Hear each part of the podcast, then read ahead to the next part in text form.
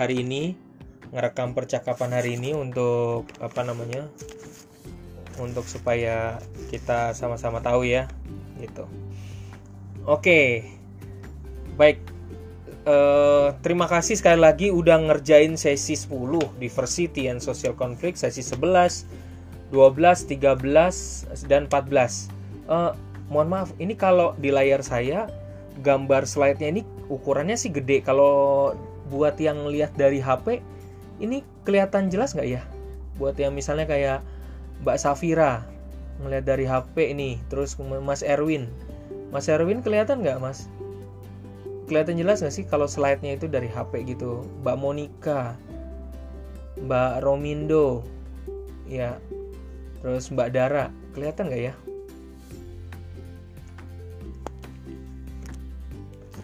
Slide-nya oh jelas ya kelihatan ya. Oh jelas. Oke oke. Terima kasih. Terima kasih. Oke baik. Bisa bisa di full screen. Oke bisa di full screen. Oke. Em, sesi 10 11 12 13 14 di depan saya ini saya udah punya kertas. Saya mau ambil nilai. Jadi eh, bersiap untuk namanya yang dipanggil ya. Eh, baik kita lihat dari kayaknya nggak semuanya yang ha- kayaknya nggak semuanya hadir nih. Oke.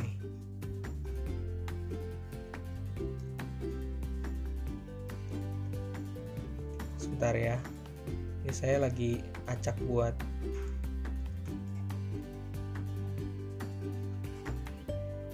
oke saya lanjut.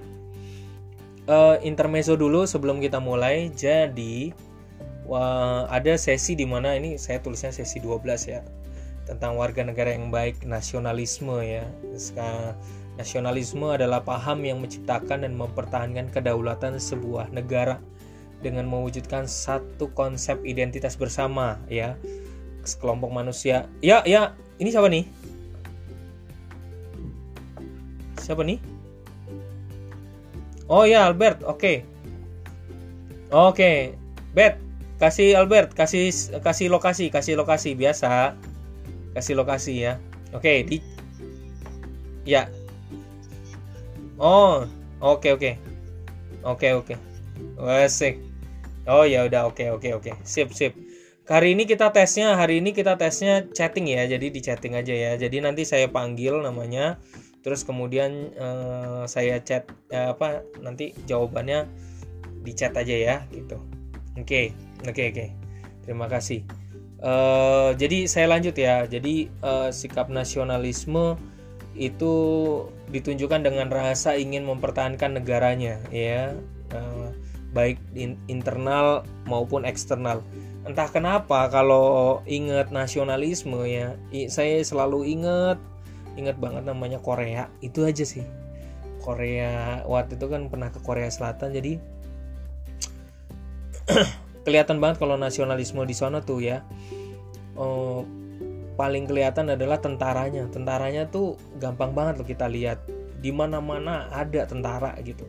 Di kalau di Jakarta atau di mungkin di tempat eh, teman-teman tentara tuh nggak langsung kelihatan. Tapi kalau di Korea Selatan ya kayak waktu saya mau pergi ke Ulsan gitu ya di situ tuh tentara tuh kelihatan banget mau yang angkatan darat angkatan laut ya. Jadi memang nasionalismenya begitu. Terus saya, tanya karena kan saya ketemu dengan yang anak-anak yang rekan-rekan yang S3 di sana katanya ya kalau misalnya lulus menurut mereka ya kalau misalnya habis lulus eh, kuliah atau lulus eh, eh, dari SMA itu terus kemudian mau usia kuliah lah gitu itu nanti mereka ada latihan wajib militer gitu. Jadi mereka ada pelatihan khusus untuk eh, eh, apa namanya pelatihan cinta tanah air. Waduh ngeri juga ya. Jadi memang itu salah satu bagian wajib katanya gitu. Nah jadi itu penuh tekanannya gitu. Oke kita lanjut ya. Nah di Indonesia sendiri saya waktu itu masih ingat banget waktu ada satu seminar ya tentang namanya Pancasila Kisah Manusia Indonesia. Ada namanya Ibu Hamid ya Ibu Hamid itu eh, pernah jadi anggota PBB terus kemudian di Indonesia itu diingetin dia dia udah udah bukan orang PBB lagi. Tapi waktu itu dia dalam suatu seminar dia bilang perpecahan ini tuh uh, di Indonesia tuh gampang banget loh bisa kapan pun terjadi. Indonesia tuh pecah tuh bisa kapan pun jadi Indonesia tapi Indonesia karena sudah punya ideologinya sendiri yaitu namanya yang udah lama ada yaitu namanya Pancasila maka itu yang menguatkan Indonesia sendiri gitu. Dan berikutnya Ibu Hamid bilang Indonesia tuh cuman sering kali cuman kurang satu. Nah satu apa itu? Keteladanan.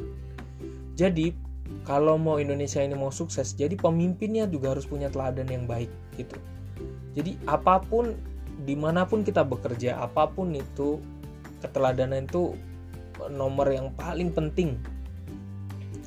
Jadi kalau ya harap maklum ya kalau Jokowi misalnya sekarang sangat apa disegani ya ada yang memang benci tapi sangat disegani itu karena menurut saya karena keteladanannya aja ya. Terlepas dari dia ya mungkin diejek orang dibully orang tapi keteladanannya ya. E, menurut saya presiden-presiden kita juga punya keteladanan yang luar biasa. Apalagi kalau karena asal saya dari Blitar maka saya katakan ya memang Soekarno memang punya keteladanan yang luar biasa ya. Lanjut ya slide berikutnya. Nah ini um, kenalan uh, saya kenal dia karena dia kakak kelas saya di uh, sekolah tinggi filsafat ya namanya Pak Justinus Prastowo dia waktu itu kami jumpa dalam temu alumni. Dia orang sebenarnya dia adalah kaki tangannya uh, Ibu Sri Mulyani ya yang mengurusi membantu untuk mengurusi pajak gitu. Jadi kabarnya kali ini uh, sekarang tuh uh, kalau apa namanya bangun-bangun usaha misalnya ya gampang ya ada bangun usaha terus kemudian ada tempelan gitu. Belum bayar pajak gitu. Sering nggak nemuin kayak gitu ya nah, jadi belum bayar pajak gitu. Jadi terus kemudian sekarang kayak misalnya uh, bumi uh, oh bumi uh, asuransi jiwasraya. Nah kayak gitu. Sekarang diamati pajaknya terus terjadi korupsi. Nah uh, Pak Justinus ini dia menekankan tentang uh, di Indonesia itu kalau Indonesia mau sukses sebenarnya harus perhatikan benar tentang pajaknya. Jadi sayangnya banyak banget apalagi sekarang munculnya dengan munculnya digital disruption ya di mana siaran TV pindah ke yang streaming kayak gitu ya. Atau uh, apa namanya segala macam yang dulunya kita harus pakai uh, peta map sekarang udah pakai Google aja nah gitu. Tetap pajak itu harus uh, penting banget buat Indonesia karena memang untuk ngebangun Indonesia gitu. Jadi kalau sampai dikorupsi atau nggak kita nggak bayar pajak gitu ya wah apa jadinya di Indonesia gitu. Nah jadi ini Pak Justinus ini um, menurut saya saat ini juga gencar melihat um, saat ini tuh korupsi-korupsi itu sedang diincar nah berikutnya. Nah uh, saya nggak ngerti uh, apa eh mohon maaf saya nggak tahu apakah rekan-rekan tahu cara baca ini gambar ini ya. Jadi karena saya turun di pasar modal ya semoga teman-teman ya harusnya akut yang kalau jago akuntansi ya harusnya bisa lihat ya grafiknya ya. Saya mau bilang saya mau larikan tahun ini tanggal 8 Februari 2020 ke situ kelihatan ya semoga kelihatan. Bisa kelihatan tanggalnya 8 Februari 2020 bisa ya. Nah di saya mundurin uh, saya mundurin ke 10 tahun yang lalu di mana pasar modal di Indonesia uh, apa namanya kita kembali ke 2010 ya. 2010 nah pertanyaannya Indonesia nih ini kan karena kita belajar kewarganegaraan ya kita perlu tahu juga Indonesia sih sebenarnya di pasar modal tumbuh nggak sih? Indonesia ini sebenarnya tumbuh nggak sih gitu ya? Nah perekonomian apa yang sebenarnya tumbuh ya di pasar modal ya kan? Di situ di bawahnya di bawah tuh di bawah gambar grafiknya bisa kelihatan ya. Di ada tulisan tuh yang ada hijau ada warna merah. Agriculture ya selama 10 tahun terakhir itu minus 21%. Financial naik tumbuh 347%. Basic industry 221% ya. Terus kemudian uh, consumer 196%, manufaktur 159%. Jadi kalau dilihat 10 dari 10 tahun yang lalu hingga terjadi sekarang, perekonomian pasar modal kita sebenarnya tumbuh banyak karena warna hijaunya banyak. Infrastrukturnya cuma 44%. Nah, kalau yang namanya finance berarti dia yang paling tinggi. Berarti kalau finance itu berarti semua yang berkaitan dengan keuangan itu tumbuh ya. Dari 10 tahun terakhir sampai sekarang dia yang paling tumbuh. Makanya jangan kaget. Kalau tahun sekarang fintech-fintech tuh banyak banget yang tumbuh ya. Ingin untuk menghimpun dana, masalah keuangan jadi tumbuh ya. Masalah ada masalah korupsi-korupsi kemudian sekarang di blow up ya gitu. Karena memang uh, keuangan para investor para investor di pasar modal tuh ternyata dari data ini banyak yang masuk ke dunia finance sebenarnya. Kita tumbuh Indonesia tuh tumbuh ya. Di khususnya di masalah finance. Finance ya finance itu termasuk kayak misalnya mau sewa motor apa mau eh mau apa namanya kredit motor pakai Adira Finance tuh. Adira Finance juga ada di pasar modal. Terus bank-bank ya. Bank mana yang yang uh, kayak misalnya yang paling tinggi di di uh, di pasar modal itu nilainya sahamnya yang paling tinggi BCA terus kemudian B uh, Mandiri terus kemudian BRI ya Padahal sebenarnya yang paling tinggi itu adalah BRI. Number one sebenarnya BRI. BRI itu banyak yang banyak yang punya sebenarnya di desa-desa tuh BRI yang paling penguasanya. BCA itu nomor tiganya setelah jadi BRI Mandiri baru uh, sebenarnya BCA. Nah, Pak Epi tahunya dari mana? Waktu itu saya ikut sesi ada di PPM. Nah, jadi ada yang ngisi tentang masalah kayak gini gitu ya. Terus kemudian consumer goods kan udah tahu ya kalau consumer goods itu 196. Ya kita kalau nggak apa namanya? Kita pasti selama hidup butuh butuh macam-macam ya entah sabun, sampo, segala macam consumer goods atau enggak kita juga butuh makan consumer goods ya yang kayaknya sahamnya kayak misalnya Uni, Unilever, terus kemudian habis itu uh, apa namanya? Uh, Indomie ya, kayak gitu Indofood ya tapi ternyata yang nggak berkembang, yang belum berkembang maksimal selama 10 tahun, yaitu ada yang minus tuh ya, agriculture ya kayak pertaniannya gitu, terus kemudian sama mining pertambangannya. Nah, di situlah industri eh, banyak yang banyak para investor kurang minat ke situ ya. Makanya di Indonesia tuh yang sangat berkembang adalah finance-nya. Nah pas banget nih sama akuntansi ya Nah, kal saya cuma mau sharing aja, sharing sedikit ya. Ini sebelum nanti kita mau ambil ini. Era fintech sekarang peer to peer lending, kalau teman-teman itu punya modal tapi nggak punya usaha, cobain deh Investri. Nah, investri.co.id ya. Jadi kita dipertemukan dengan para pemilik usaha. Kita sebagai pemodal kita bisa uh, bantu mereka untuk ngelanjutin usaha mereka ya.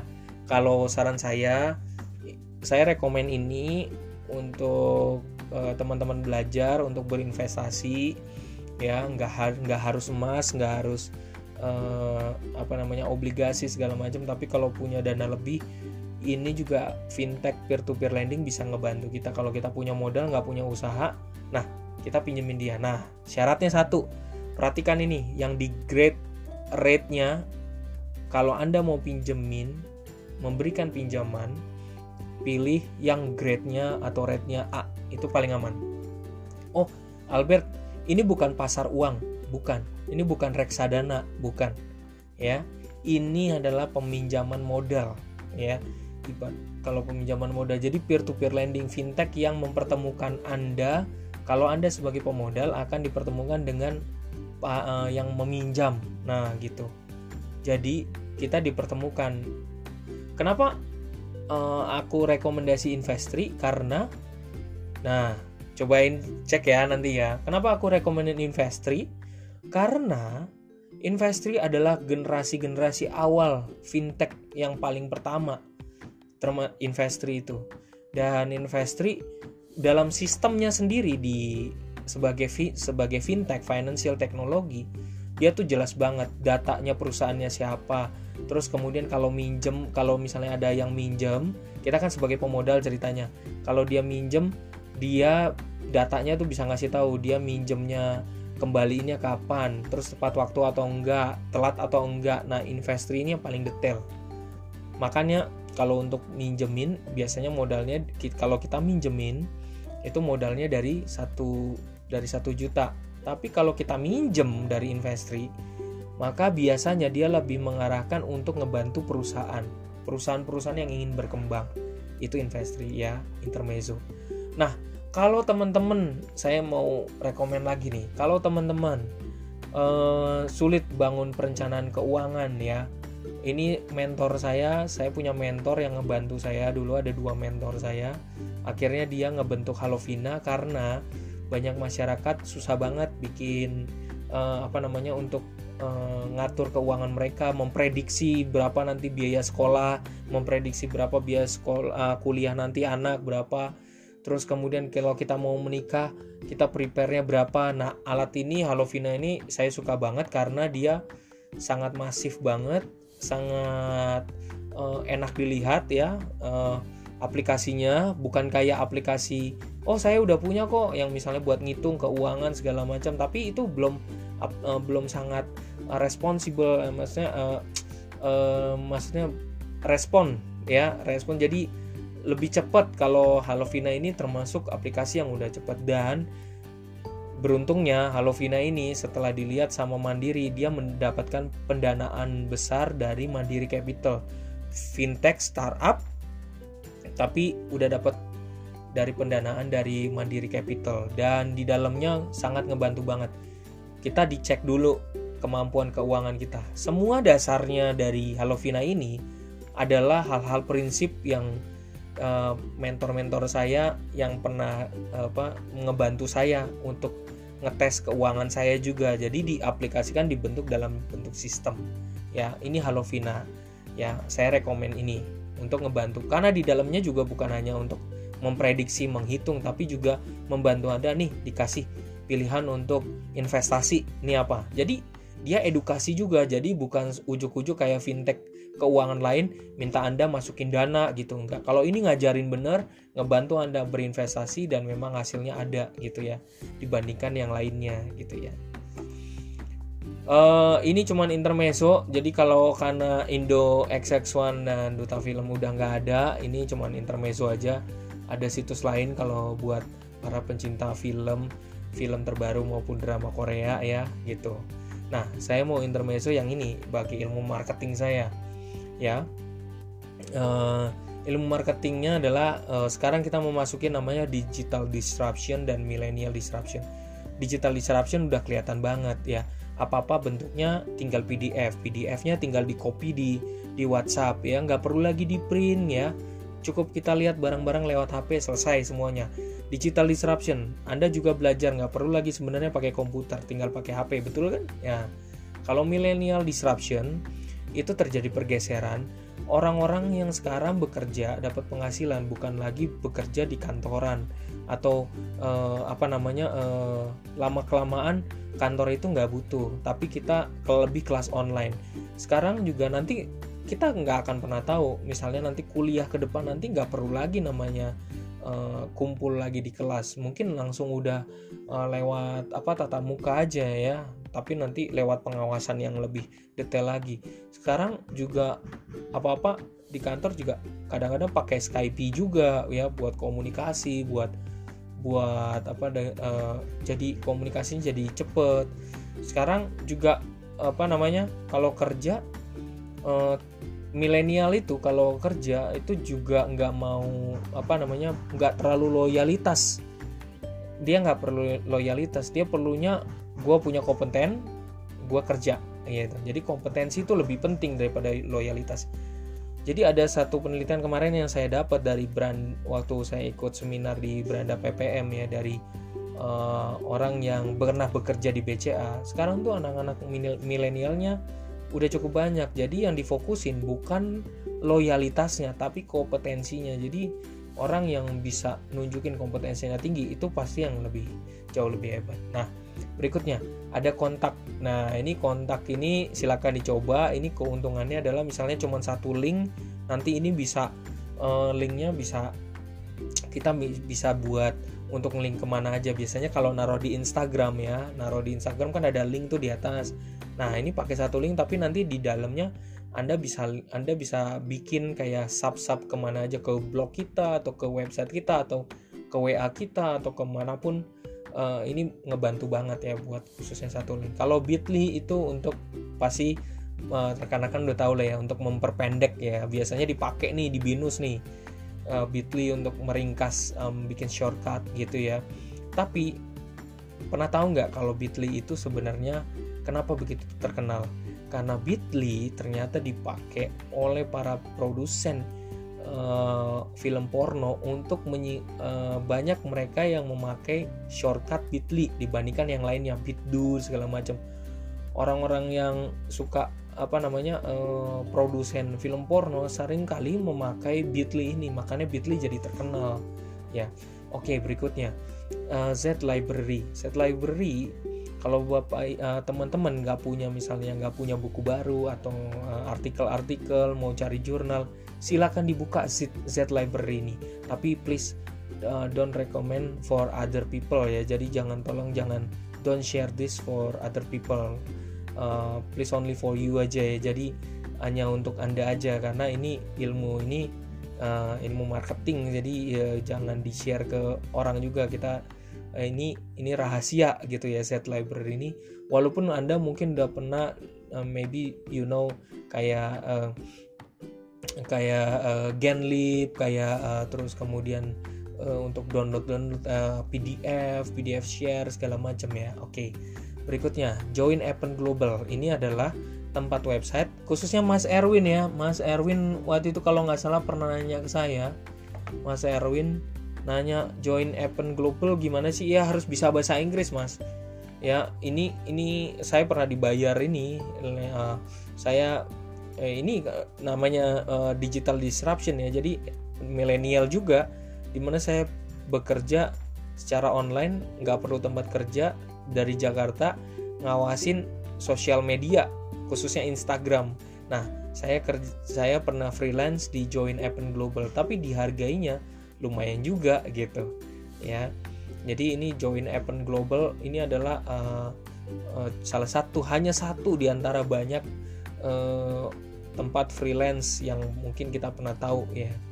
Kalau Bagas 31 uh, kalau kita sebagai warga negara Indonesia nggak tahu ini wah kacau juga jadi aplikasi-aplikasi yang gratis yang ada ada ada ada passwordnya yang katanya kita harus beli. Nah ini dibongkar di sini semua ya. Nah di bawahnya ada similar web ya dan Alexa. Ini dua alat komponen penting dalam marketing di mana dia akan bisa menghitung anda website anda atau perilaku atau kekuatan dari uh, habit dari uh, situs yang ada bangun atau suatu perusahaan ya perusahaan apa pun deh yang punya website yang punya e-commerce dicek aja pakai alat ini. Nanti bisa ketahuan kecenderungannya dan anda bisa mempelajarinya ya. Tapi please don't share for others ya. Jadi uh, other people ya. Jadi cukup anda yang tahu nih yang dapat ilmunya dari saya nih terus kemudian di bawahnya ada survei polis. Nah ini adalah survei-survei online. Jadi survei polis adalah survei uh, satu satu tempat yang mengawasi satu tempat yang mengawasi untuk uh, seluruh survei-survei online yang memang kredibel, yang memang asli bukan palsu. Nah, itu ada di situ. Ya. Dan khususnya buat orang Indonesia silakan cek sendiri kalau mau dapetin dolar, mau nabungin dolar, lagi iseng-iseng, nggak ada kerjaan, ya internet ada, silakan buka survei polis terus kemudian cari yang Indonesia dan anda pilih yang kontennya uh, pilih yang uh, ada optionnya uh, adalah dibayar dolar. Nah dibayar dolarnya lewat PayPal. Oke? Okay? next. Oke okay, kita mulai pertanyaannya. Kita mulai dari saya akan mulai dari nama di chatting yang aktif ya gitu nama uh, di chatting yang yang aktif nih. Dari Denny Setiawati ada? Suaranya atau mau keluarin suara atau mau chatting ada? Ada oke okay, kita mulai ya. Saya minta pendapatnya nih, kalau ada penduduk di dari suatu negara tertentu minta suaka, apakah berarti nasionalismenya di tempat negaranya itu rendah? Kalau menurut uh, Denny gimana?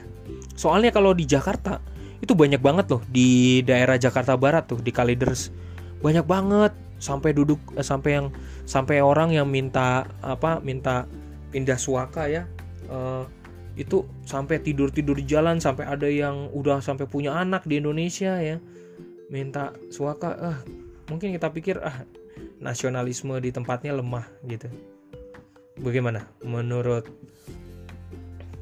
uh, Denny mau mau chatting mau jawabnya chatting atau mau jawabnya uh, ini mau jawabnya omong? Boleh ya? Ngobrol ya? Buka speakernya.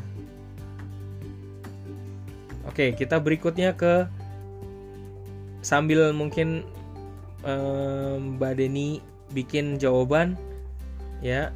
Berikutnya untuk Talia Angela. Apa arti? Ada Talia Angela? Ini aku lihat di sini ada. Mbak Talia. Oke. Nomor dua langsung jawab ya apa arti patriotisme? Nah, oke. Tolong langsung jawab ya Mbak Nalia. Oke.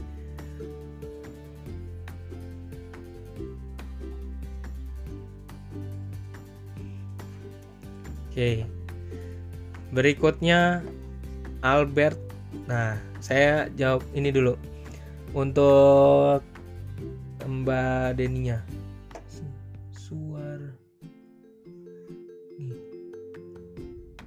mungkin di daerah mereka ada kendala tertentu ya kenapa tuh ya mbak Deni ya ada kendala tertentu kenapa ya gitu terima kasih ini mbak Tali untuk Talia Angela udah jawab Patriotisme merupakan suatu sikap yang berani, pantang menyerah, dan juga rela berkorban demi bangsa dan juga negara. Patriotisme ini berasal dari kata patriot, isme, kepahlawanan, jiwa pahlawan, herois, eh heroik, heroisme, patriotisme. Terima kasih ya. Terus kemudian Mbak Deni, kendala tertentunya apa nih? Saya belum Oke. Kita berikutnya. Contoh patriotisme, Mas Albert.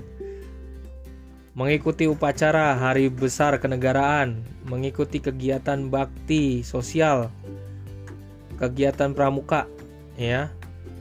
Nah Mas ini Mas Albert. Yang paling berkesan apa Mas Albert? Kalau mau nunjukin rasa patriotisme satu aja. Yang paling berkesan contoh mah banyak. Satu aja yang paling berkesan. Kalau mau nunjukin patriotisme.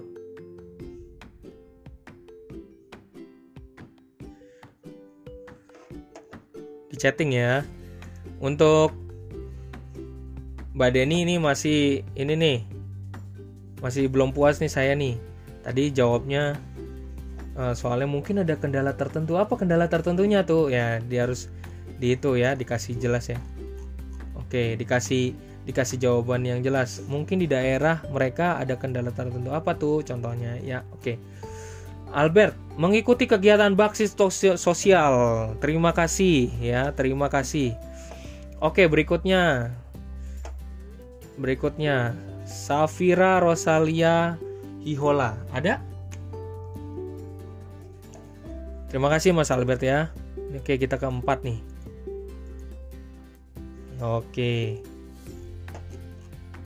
Nih Mas Safira.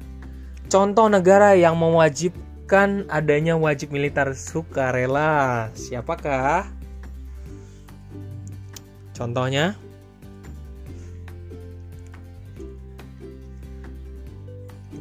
Oke.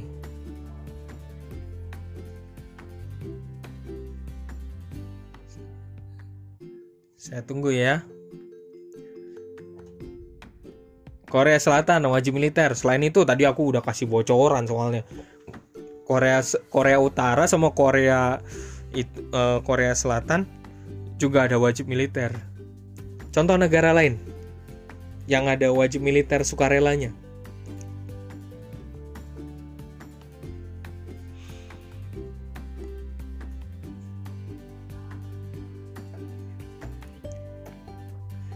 Untuk berikutnya untuk Mas Erwin ada Mas Erwin?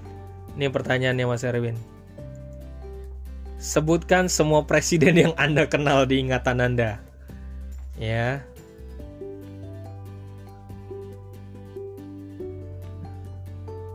Sebutkan semua presiden yang Anda kenal di ingatan Anda. Nah, tuh. saya balikin lagi ya. Masih belum nih. Saya nunggu nih. Dari Mbak Safira dari jawaban dari Mbak Deni Setiawati juga masih saya tunggu nih. Ya, kendalanya apa tuh? Masih belum ada jawaban nih. Mbak Safira? Ada Mbak Safira? Negara yang selain ada wajib militer? Oke, terima kasih. Udah udah satu aja nggak usah semuanya. Udah banyak amat muncul di saya. Mesir, Thailand, Singapura, thank you, terima kasih. Ya, Terima kasih. Mesir tuh, Mesir Mesir cukup uh, ini uh, yang uh, oh iya iya iya. Benar-benar ya terima kasih terima kasih. Ya Safira Mbak Safira terima kasih ya. Udah thank you. Ya terima kasih. Nah sekarang nih saya tunggu Mas Erwin. Oke. Mas Erwin saya tunggu ya Sebutkan semua presiden yang Anda kenal di ingatan Anda. Pertanyaan paling mudah, langsung. Di semua bisa baca chatnya ya. Suka Soekarno, Soeharto, Habibie, Megawati, Gus Dur, Pak SBY, Pak Jokowi, ya, Abraham Lincoln, John F. Kennedy, Bill Clinton, George W. Bush, Kaisar Naruhito, Kim Jong Un, Salman Abdul Aziz, uh, Francisco Guiter, kayak gitu. Twitter. Terima kasih ya Mas Erwin. Wah, dapat pertanyaan yang beruntung nih paling gampang ya. Paling gampang. Ya. Don't worry ya, saya juga buat rekaman di sini jadi saya langsung bisa sambil nilain juga ya. Gitu ya. Oke, berikutnya hmm, Mbak Nadira ada? Mbak Nadira Aisyah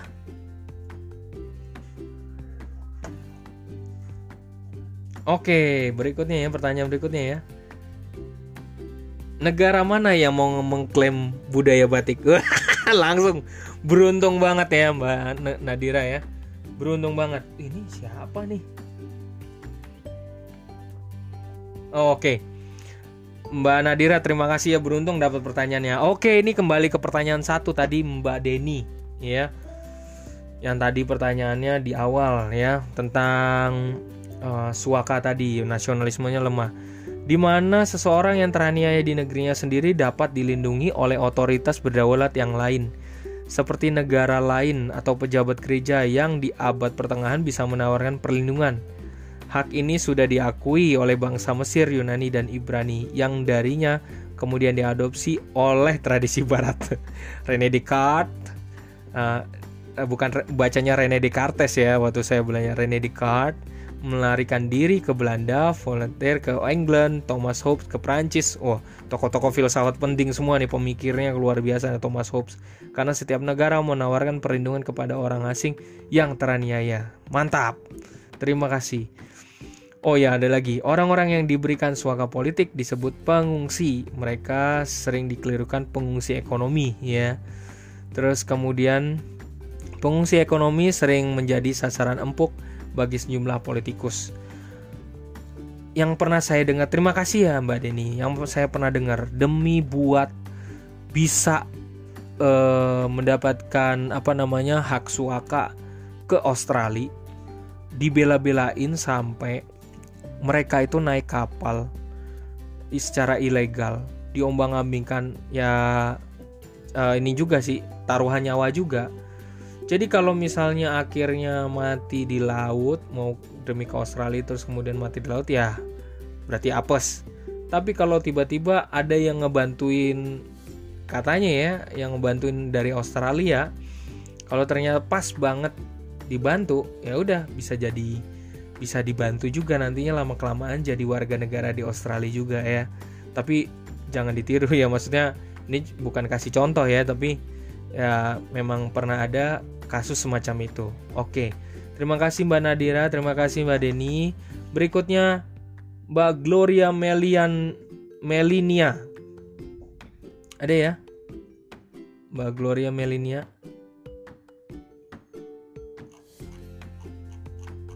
Oke, berikutnya ya. Tanggal berapa ditetapkan sebagai hari batik?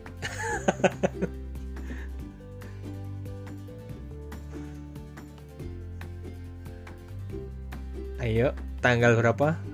2 Oktober. Terima kasih. Ya, berikutnya Mbak Monica Aprilia. Mbak Monica Aprilia ada? Monica Aprilia. Berikutnya ya.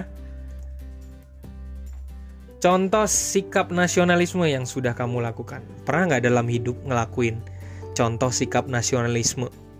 Pernah nggak?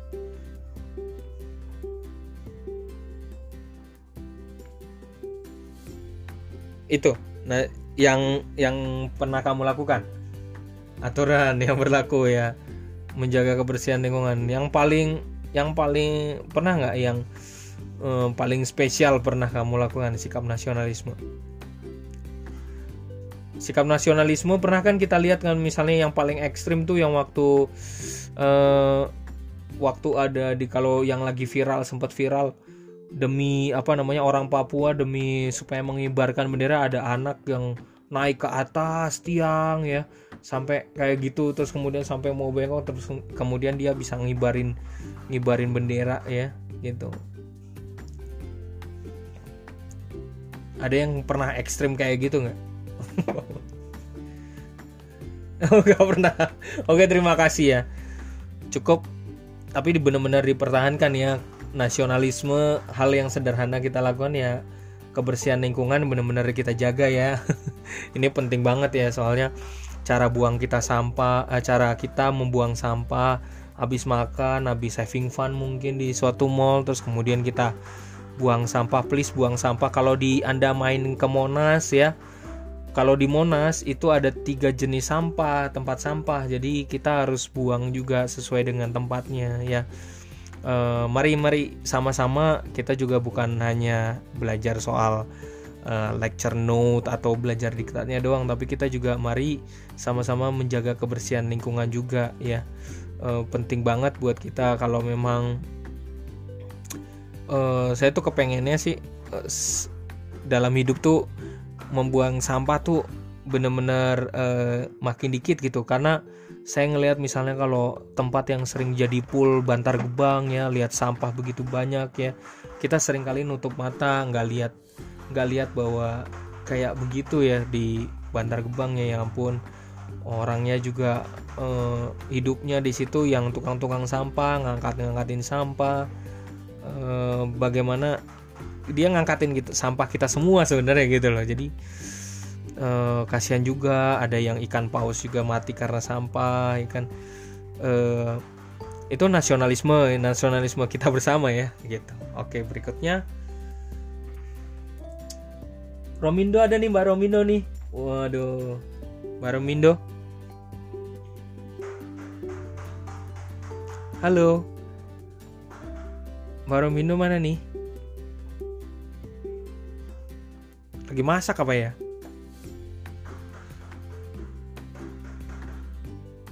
Halo, Mbak Romindo. Oh, nggak ada nih ya. Saya hitung ya. Mbak Romindo nggak ada nih. Halo. Mbak Romindo Junianti Arwan. Oke, kalau gitu saya lewatin ya. Pertanyaan yang buat Mbak Romindo itu dapat nomor 9. Berikan satu contoh semangat cinta tanah air. Nah, tuh. Cint satu contoh cinta semangat cinta tanah air. Oke, kita saya lanjut. Mungkin orangnya lagi belum ada, lagi mungkin ke belakang, lagi nyiapin kopi atau apa. Mbak Dara ada? Mbak Dara? Mbak Dara Abigail?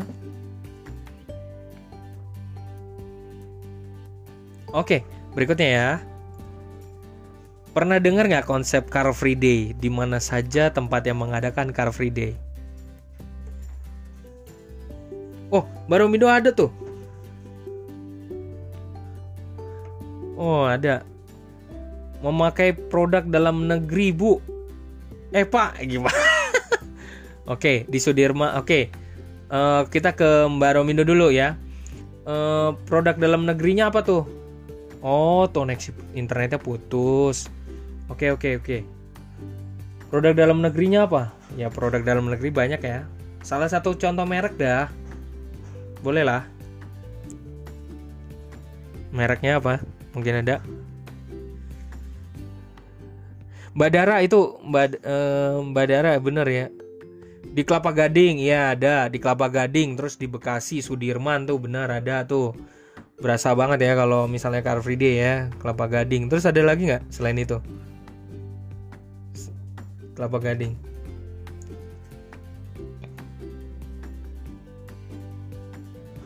Ya, tapi terima kasih jawabannya. Satu lagi setahu saya ada banyak or, oke. Okay. Uh, eh, setahu, setahu saya ada di Alam Sutra juga ada Alam Sutra ya.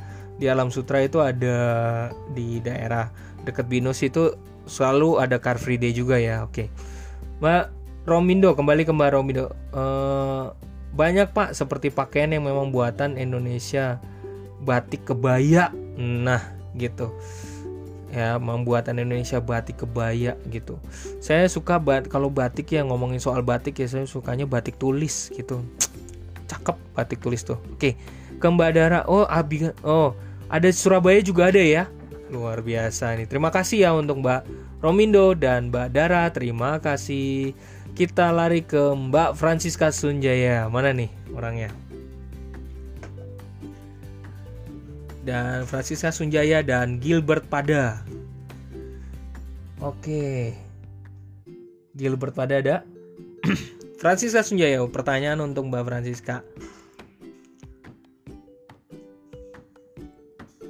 Pernah Anda menyanyikan lagu Indonesia Raya bersama-sama? Ya. Satu tambahan saya nih. Pernah 117 Nah gini, ada problemnya uh, kan ini salah satu lagu Indonesia Raya adalah salah satu simbol ya, salah satu simbol uh, punya kita. Nah Indonesia Raya baiknya itu cocok gak sih kalau diputer? Mau nanya nih, minta pendapat ya. Kalau di Indonesia Raya di Metro TV jam 6 pagi pasti ada di TV ya jam 6 pagi ya di TV itu ada Metro sering puter lagu Indonesia Raya. Setuju nggak kalau kita tiap kita buka misalnya di YouTube supaya kita menciptakan nasionalisme? Menurut an, menurut Mbak Francisca, menurut anda nih, setuju nggak kalau lagu Indonesia Raya diputer juga otomatis di YouTube? Jadi ibaratnya di YouTube tuh pas buka YouTube langsung lagu Indonesia tanah airku gitu. Setuju nggak kira-kira?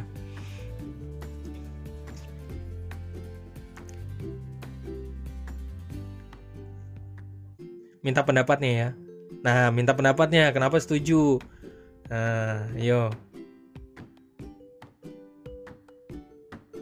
Untuk Gilbert, mendadak anak Anda ceritanya nih, mendadak anak Anda memakai bendera merah putih sebagai taplak di rumah buat mainan di rumah Anda. Bagaimana tanggapan Anda?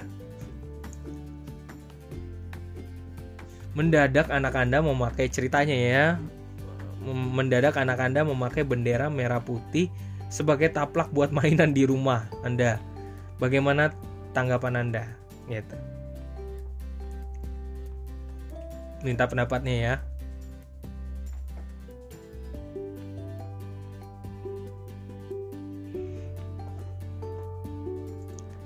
Nah, saya tunggu nih jawabannya dari Mbak Francisca dan Gilbert.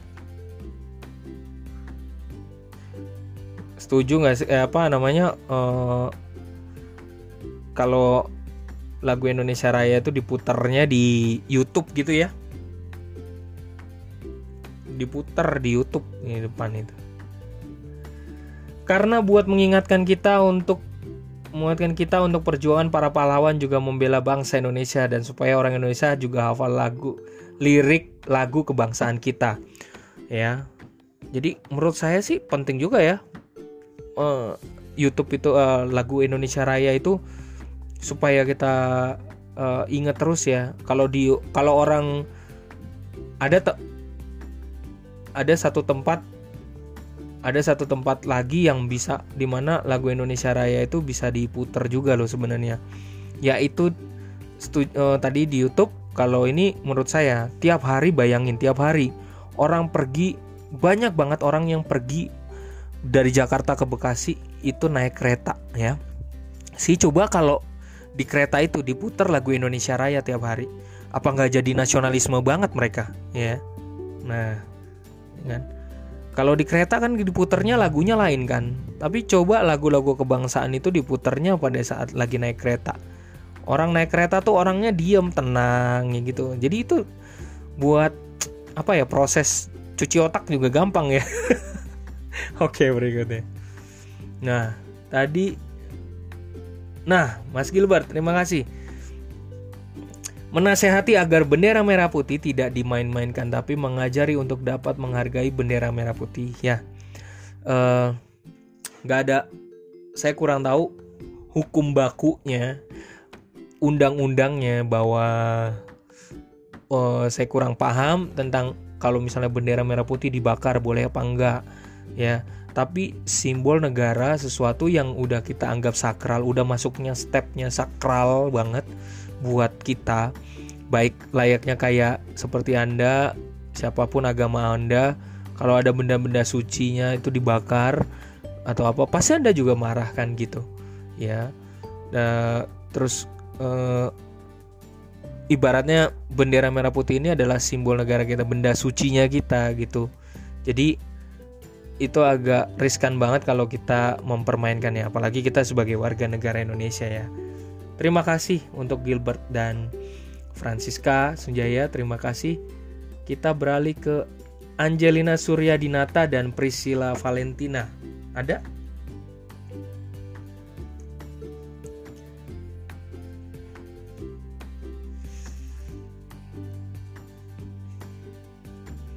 Oh iya, sebentar. Aku di, daf di daftarku sini. Oke, Mbak Priscilla Valentina dan Angelina Surya Dinata. Ini ini aku sambil megang ada kertas yang ada gambar wajahnya ya gitu. Mohon maaf ya, aku tuh punya sekali lagi aku tuh punya problem tentang menghafalkan nama. Tapi kalau soal wajah gampang banget hafalnya ya, gitu. Ini untuk Mbak Angelina Surya Dinata dulu nih berikutnya nih pertanyaannya. Oke.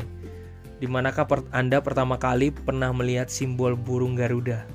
Untuk Mbak Priscilla Valentina, lambangnya ketuhanan yang Maha Esa di burung Garuda gambarnya apa? Yo. Sama kan? Untuk Mbak Angelina, di manakah Anda pertama kali pernah melihat simbol burung Garuda? Dan untuk pertanyaannya untuk Mbak Priscilla, lambangnya ketuhanan yang Maha Esa di burung Garuda Pancasila apa? Gitu. Nah, oke, okay, terima kasih nih ya tadi dibilang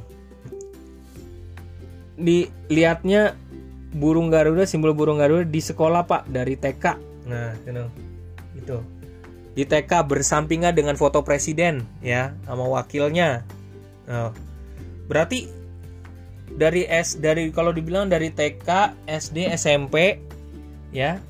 Terus SMA itu ada terus tuh. Lambang burung garudanya ada terus sama foto presiden di sekolahnya dulu. Oh, ada. Ya. So, kadang-kadang ada sekolah uh, ya, kadang-kadang misalnya ada sekolah tertentu juga sih yang nggak pasang sama sekali gitu ya. Oke. Terima kasih ya Mbak Angelina sudah dinata soalnya gampang banget kok ya. Oke, terima kasih. Berikutnya tadi isi Mbak Priscila nih. Eh, kira-kira nggak usah pakai teori sih yang pernah kita tahu. Kira-kira kenapa harus bintang sih? kenapa sih yang dipakainya bintang?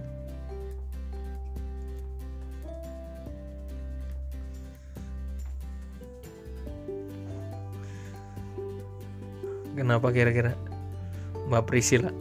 Kenapa sih? Pernah cari tahu nggak sih kenapa sih harus pakainya bintang? Gitu? Gak usah pakai teori-teori yang hebat gitu. Kenapa harus bintang? Iya boleh. Pendapat pribadi boleh.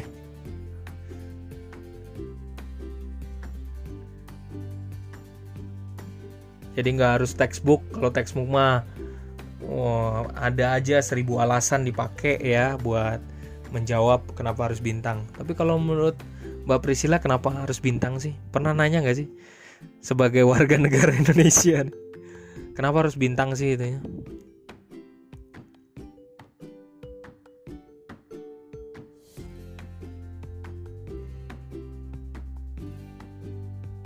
Kayaknya lagi nulis nih ya. Lagi cari inspirasi nih. Oke, saya tunggu dulu deh Mbak Priscila supaya jawabannya nanti nggak ketutup-tutup ya.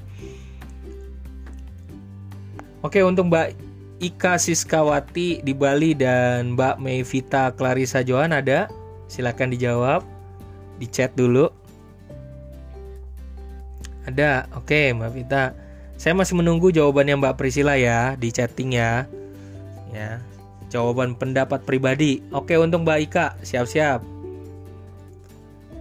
Ya lambangnya eh jangan yang ini. Nah ini dia. Masih ingat isi awal pembukaan UUD Negara Republik Indonesia? Masih ingat isi awal pembukaan UUD Negara Republik Indonesia? Kalau nggak ingat waduh pernah ingat nggak isi awal pembukaan UUD Negara Republik Indonesia? Spontan aja yang langsung diingat. Jadi bukan kita search dulu nih tapi langsung ditulis aja chatnya. Baik kak. Langsung ditulis tulis langsung di chatnya. Masih ingat nggak kira-kira isi awal pembukaan UD 45 gitu? Nggak tanpa ini ya tanpa buka searching ya tanpa buka internet ya. Langsung di langsung tanpa buka uh, cari data dulu ya langsung. Masih ingat nggak? Ya nah terus apalagi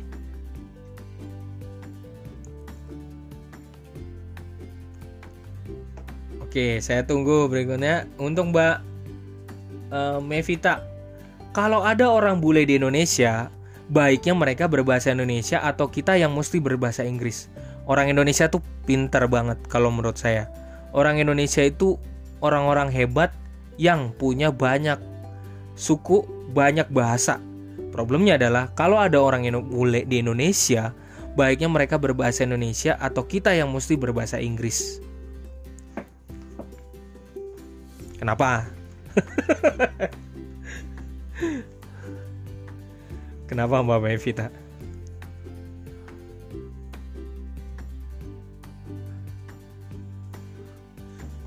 Mbak Ika, oleh sebab itu maka penjajahan di atas dunia harus dihapuskan. Bener gak sih Pak?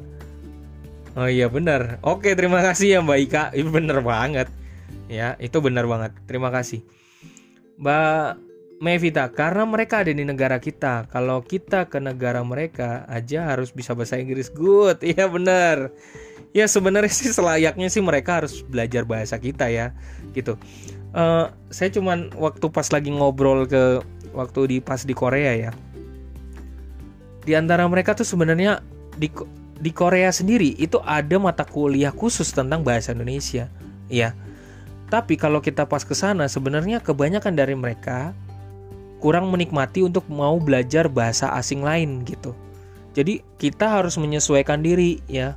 kadang-kadang ke sana ya udah saya terpaksa deh sebagai orang Indonesia datang ke sana juga seneng banget bangga banget kalau bisa ngomong sana annyeonghaseyo terus ya Conan Happy Yeyo ya Indonesia Esowasoyo terus kenalan nama yang punya toko ya terus kemudian saling belajar ini kalau pork itu apa babi itu apa pakai bahasa mereka dan kita saling kenal dan mereka oh ah gitu kan. Jadi lucu banget unik banget ya memang. Tapi kebanyakan kalau di Korea sendiri memang uh, mereka kurang menyukai bahasa-bahasa di luar mereka pun kalau mereka belajar bahasa Inggris karena mereka juga itu uh, apa namanya uh, karena memang ada keharusan dan kerennya sendiri karena jadi gini jadi banyak banget orang Korea ternyata pergi ke Indonesia berinvestasi di Indonesia nah oh, banyak juga youtuber-youtuber bangga banget kalau bikin film tentang Indonesia atau berbahasa Indonesia, ya kan? Terus kemudian jadi kalau misalnya jadi mereka yang dari Korea eh, nggak eh, bisa bahasa Indonesia, maka orang-orang sana membuka lowongan pekerjaan untuk di Indonesia belajar bahasa Indonesia. Jadi kalau nanti mereka di Koreanya belajar bahasa Indonesia, kalau mau ngelamar kerja di Indonesia jadi gampang buat mereka di perusahaan Korea-Korea. Ya penguasanya salah satunya yang saya tahu sih kalau di Indonesia itu CJ Entertainment ya. Jadi CJ Entertainment itu uh, saya nyebutnya begitu ya. Mungkin saya salah gitu. Nah, oh Mbak Ika ke toilet aja dulu. Udah nggak apa-apa kan udah jawab ya kan? Udah nggak apa-apa. Tapi balik lagi ya, jangan Oke, ke Mbak Mevita tadi. Kalau ke negara mereka di negara kita kalau kita negara mereka aja harus bahasa Inggris betul. Terima kasih. Mbak Priscila. Kalau pendapat saya karena bintang itu adanya di langit yang paling teratas dan menurut saya sama seperti imam dan kepercayaan kita ha, harus yang berada di tempat paling tinggi. Thank you banget Mbak Priscila. Thank you atas jawabannya. Mari kita ke berikutnya. Tadi Mbak Priscila udah, Mbak Ika udah, Mbak Mevita udah. Sekarang saya masuk ke silakan uh, kasih komen di bawah Mbak Sinta, Bella, Mbak Salkania, Dwi Safitri. Ada?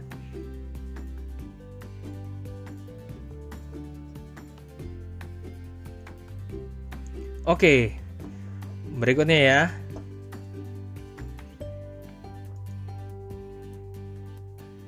Untuk Mbak Sinta Bella gampang banget. Selain bahasa Indonesia, bahasa daerah apa yang Anda kuasai? atau ada bahasa lain yang eh maksudnya bahasa daerah atau bahasa lain apa yang Anda kuasai? Ya. Mbak Sinta Bella silakan. Bahasa Palembang, bahasa Mandarin. Selain itu, bahasa Inggris sudah tentu lah ya. Ya. Bahasa Inggris. Ada bahasa lain mungkin? Pernah belajar bahasa Rusia atau bahasa Jerman ya? kadang-kadang kalau misalnya ketemu dengan orang tua asuh saya gitu ya yang Chinese Jerman gitu yang Guten Morgen Guten Abend gitu ya kadang-kadang kita harus ngomong ya bahasa Korea sedikit ya gitu.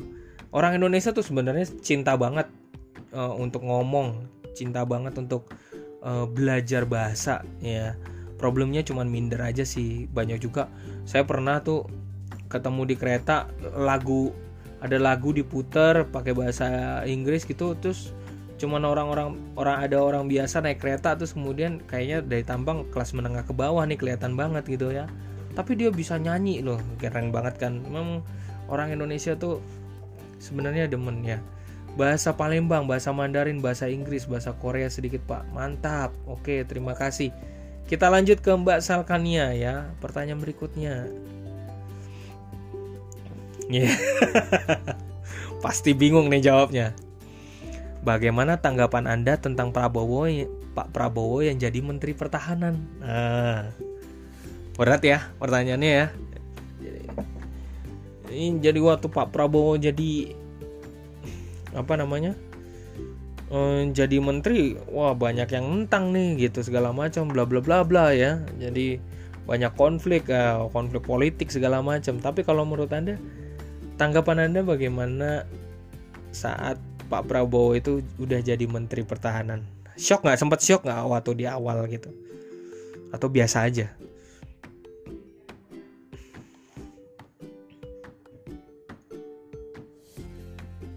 Minta pendapatnya ya biasa aja sih pak gitu. Ya. Tapi sempet tahu nggak kalau uh, Pak Prabowo tahu nggak gosip-gosip yang terakhir? Yang di YouTube deh. Gosipnya Pak Prabowo itu kenapa? Tahu nggak? Nah saya tanya lagi saya pancing nih. Tahu nggak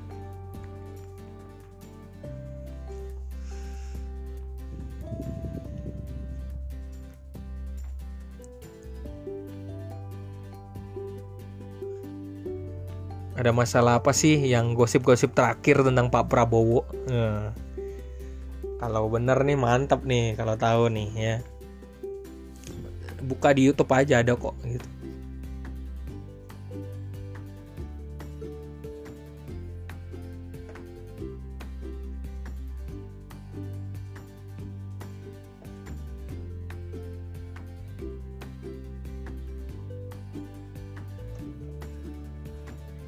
Oke, sambil nunggu Mbak Salkania, Mas An tiga orang terakhir.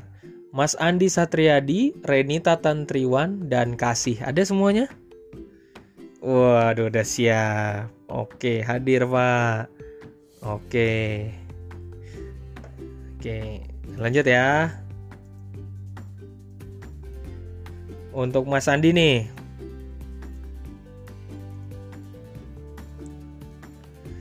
Oke, Pertanyaan untuk Mas Andi Satriadi. Kan kita tahu ya ada e-commerce. Mungkin Anda pernah belanja juga di Blibli, di Tokopedia, Shopee. Oh ya, saya mau bagi rahasia nih. Karena saya di bagian e-commerce jadi saya tahu uh, apa namanya?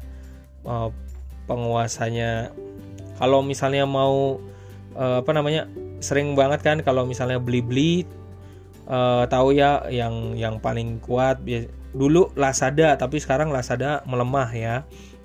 Karena kita pernah kerja sama Lazada Lazadanya dulu kuat karena ada uh, orang yang pegang tuh orang roket gitu ya. Uh, jadi tim dari roket terus kemudian habis itu udah pindah tangan ya. Terus kemudian uh, sekarang penguasanya itu sebenarnya lebih Tokopedia, Shopee, ya Shopee lagi jor-joran. Ini pada jor-joran duit ya.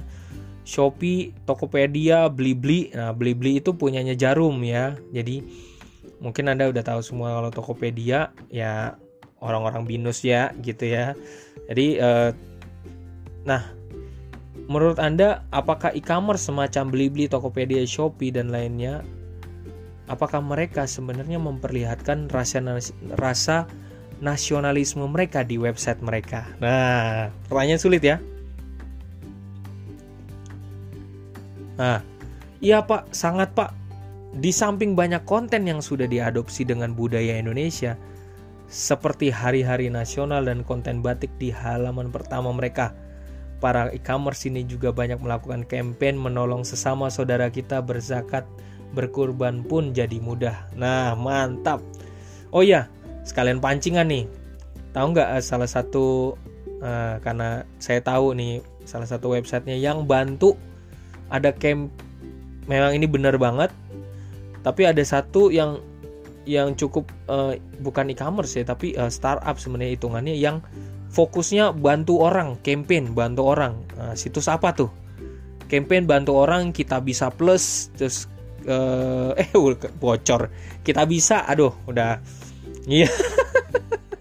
Bocor malah saya sendiri yang kasih tahu ya jadi uh, jadi malah bocor jadi ya salah kepleset mulut saya ya. Jadi kita bisa.com itu ini salah satu cara campaign untuk menolong sesama saudara kita ya berzakat berkurban. Dan juga uh, kalau anda bangun perusahaan atau apa mau mencari dana untuk bantu yang kesusahan segala macam bisa di kita bisa. Karena sifatnya kita bisa kita bisa.com adalah sosio sosiopreneur ya Sociopreneur. Jadi di situ juga ada satu aplikasi eh satu satu menu yang baru yang paling terbaru adalah kita bisa plus. Jadi kita hanya dengan 10.000 kita bisa tercover jika terjadi eh, jika ada penyakit khusus yang mungkin nggak bisa dihandle sama BPJS dia bisa handle cari aja infonya di kita bisa plus nah itu saya juga udah ikut lebih baik ngetes sendiri cari sendiri download aplikasinya kita bisa dan ikut kita bisa plus. Silahkan dibaca dulu. Nah ini buat informasi. Ya namanya juga kita warga negara ya kita harus tahu. Oke terima kasih Mas Andi. Terima kasih. Buat Mbak Renita ada nih Mbak Renita masih still eksis? Mbak Renita? Oke pertanyaan berikutnya. Ya. Presiden kita eh sorry Presiden kita saat ini adalah Bapak Jokowi. Oke? Okay? Presiden kita saat ini adalah Bapak Jokowi. Kira-kira apa yang sedia yang sedang beliau galakan di bawah kepemimpinannya saat ini? Ya. Spontan aja. Kira-kira apa yang sedang beliau galakan? Gak usah kita searching-searching yang yang spontan kita tahu, kita dengar. Lagi menggalakkan apa?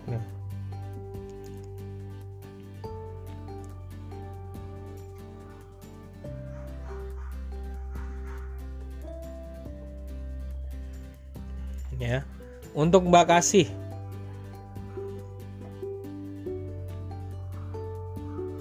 Bangga terhadap brand lokal satu. Terus apa lagi?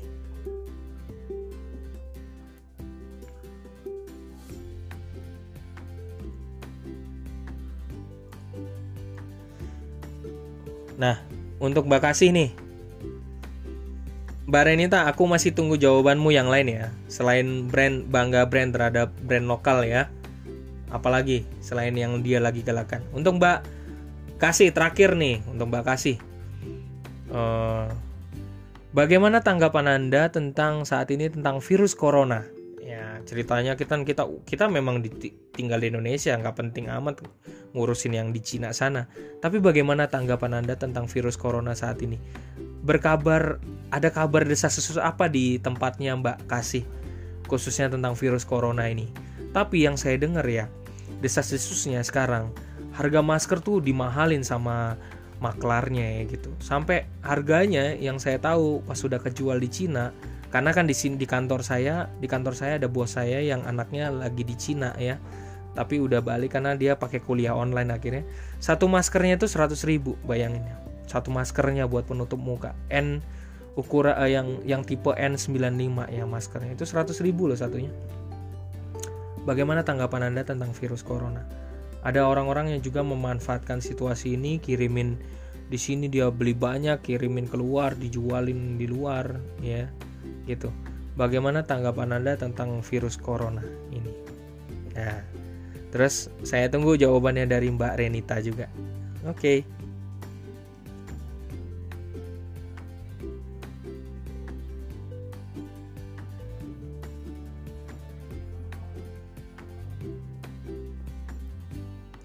Virus corona itu bisa dilihat di real time ya. Jadi kalau nggak salah tulisannya sistem jhu.edu gitu ya. Jadi kita bisa lihat uh, langsung real time-nya ya. Uh, virus corona ya gitu. Kita sempat ada SARS lah apa yang ayamnya pada dibunuh juga banyak ya di dimatikan ini virus corona nih. Bagaimana tanggapannya?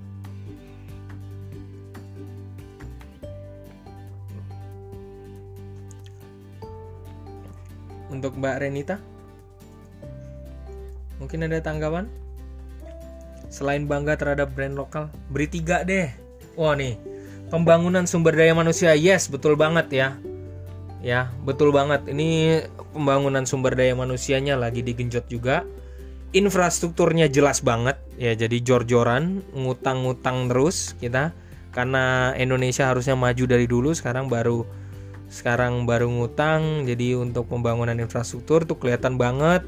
Kalau mampir ke Bogor kalau mampir lihat di sebelahnya di jalan uh, tol Bekasi itu juga ada.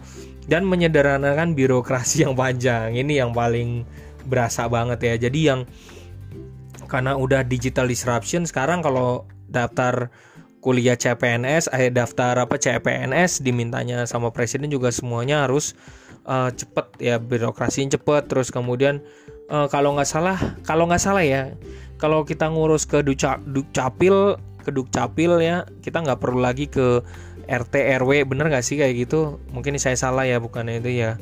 Tapi kalau birokrasi yang panjang juga disederhanain banget ya itu sampai yang namanya eselon eselon juga mau dipendek-pendekin ya gitu ya. Tapi yang paling nyata sih di depan mata sih infrastruktur sih kelihatan banget ya pembangunannya kelihatan siapa yang diriin. Ada Adi ada Wika terus kemudian ada Weton terus kemudian ada uh, ada PP PT PP ya ada semua ya gitu ya. Pembangunan sumber daya manusia iya betul banget. Sekarang misalnya kayak eh, khususnya yang paling nyata paling kelihatan adalah eh, Kementerian Komunikasi ya Kominfo itu ngundang perusahaan-perusahaan eh, jadi mengundang perusahaan-perusahaan supaya anak buahnya belajar secara gratis tentang digital. Ya ya dan mereka diajarin sama Microsoft terus kemudian sama Amazon terus sama satu lagi sama apa ya saya lupa tuh waktu itu. Jadi untuk jadi uh, orang-orang handal ya di apa mungkin di bidang IT terus kemudian tentang baca cara membaca database ya. Tapi ada ujiannya tuh waktu itu ya. Jadi saya sempat ikut tapi nggak lulus ya nanti mungkin tahun ini saya mau ikut lagi karena itu gratis ya. Uh, itu gratis. Saya lupa websitenya waktu itu apa. Uh, jadi uh, digital digital partnership digital digital partnership kalau nggak salah gitu yang dikeluarin oleh uh, Kominfo. Oke terima kasih ya untuk Mbak Renita terima kasih untuk Mbak Kasih Mbak Kasih tanggapan saya tentang virus corona sangat menyeramkan dan menurut berita yang saya dengar, virus corona terjadi akibat perdagangan hewan liar yang dijadikan satu tempat dan sering dikonsumsi oleh masyarakat sekitar seperti tikus dan kelelawar. Ada ya video-videonya kayak gitu ya, udah kacau juga. Saya juga pernah mendengar tentang masker seharga 100 ribu. Menurut saya itu sangatlah tidak membantu mengurangi orang yang terjangkit penyakit corona. Karena yang seperti yang kita ketahui bahwa penyakit corona sangat mudah tersebar. Yes, terima kasih uh, Mbak uh, Mbak Kasih. Uh, kita juga nggak tahu apakah saya juga mempertanyakan apakah Indonesia bakal masuk atau enggak. Tapi mungkin aja udah masuk, cuman belum ada alat deteksinya yang kelihatan ya. Mungkin itu juga. Jadi kita nggak pernah tahu. Uh, dan juga uh, semoga kita juga bisa saling jaga kesehatan aja sih. Nah, menurut teman kantor saya yang terbiasa ada anggota keluarganya pergi ke Cina dia bilang dan kayaknya dia pernah pergi ke Cina ya dia bilang di Cina itu khususnya di tempat daerah yang tadi daerah ya daerah Cina gitu ya kalau WC tuh kadang-kadang jorok gitu At, uh, apa namanya uh, cara uh, kebersihannya tuh sebenarnya rendah gitu jadi harap maklum kalau virus, penyakit itu tumbuh di sana. Sekian, terima kasih. Perjumpaan kita hari ini, Vicon kita semuanya udah direkam oleh saya dan ada yang belum dapat soal dari saya. Semoga udah semua ya. Dari Mbak awalnya dari Mbak Deni terus kemudian akhirnya sampai Mbak Kasih ya. Terima kasih untuk semuanya uh, semoga nanti jangan sampai lupa untuk ada uh, forum yang terakhir yang harus dikerjakan dan terima kasih atas bincang-bincang kita hari ini pertanyaan-pertanyaan sederhana uh, ingin tahu aja sih bagaimana tanggapan anda sebagai warga negara ya. Jadi nggak harus saya diktat terus ya. Uh, belajar kita diktat terus. Terima kasih buat semuanya yang ada Mbak Ika terima kasih buat yang ada di Bali terus kemudian ada di Palembang. Terima kasih untuk kita belajar bersama. Um, Vikonnya udah nggak ada lagi uh, ini terakhir dan saya cuma pesen uh, kalau nanti apa namanya ujian kalau nanti ujian perhatikan baik-baik soalnya karena soalnya itu hanya keluar kalau Anda buka lagi topiknya, silakan buka lagi topiknya di OL Binus Mayanya. Silakan lihat topiknya dan perhatikan topik-topik yang bukan Vicon, yang topik-topik yang ada kerjakan tugasnya. Nah, soal-soal di situlah yang bakal keluar. Nah, catat esai, esai ya, esai pasti ada yes esai ada ada yang yang soalnya yang dari topik uh, dari topik-topik per masing bagian atau enggak yang kemarin yang kita kumpulin soal-soal itu yang kata dikerjain kita kerjain bersama itu di copy ya. Di copy lihat di forum.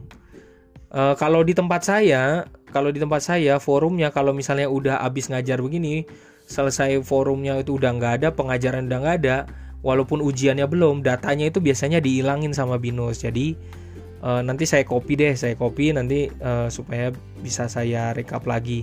Yang pernah kita kumpulkan kita minta soal yang anda yang anda buat uh, yang dikasihkan ke saya ya. Gitu. Jadi setahu saya esai. Ya setahu saya esai. Tapi kalau tiba-tiba nanti ujiannya itu ujiannya itu ternyata sifatnya online jadi online tapi jawab esai gitu ya. Ya bersyukur juga jadi nggak harus nggak harus datang tapi yang kalau kemarin yang semester sebelumnya itu harus datang ke tempat terdekat binus terdekat dan harus ngerjain ujiannya di sana. So uh, prepare dengan baik untuk uh, semuanya ya gitu. Oke okay. nanti semoga soal-soal soalnya saya bisa rekapin saya bisa lihat lagi saya bisa rekapin untuk semua ya. Terima kasih untuk hari ini Terima kasih waktunya. Pasti Anda ngantuk karena siang-siang ya. Yang masih bekerja terima kasih. Terima kasih juga untuk waktunya di Vicon, kesetiaan Anda dan sampai jumpa. Jangan sungkan untuk kalau misalnya ada pertanyaan bisa chatting apa bisa WhatsApp saya langsung ya. Ya, selamat malam mingguan juga Mas Albert ya. Oke, semuanya. Terima kasih, selamat beraktivitas kembali. Ya, sehat selalu untuk kita semua.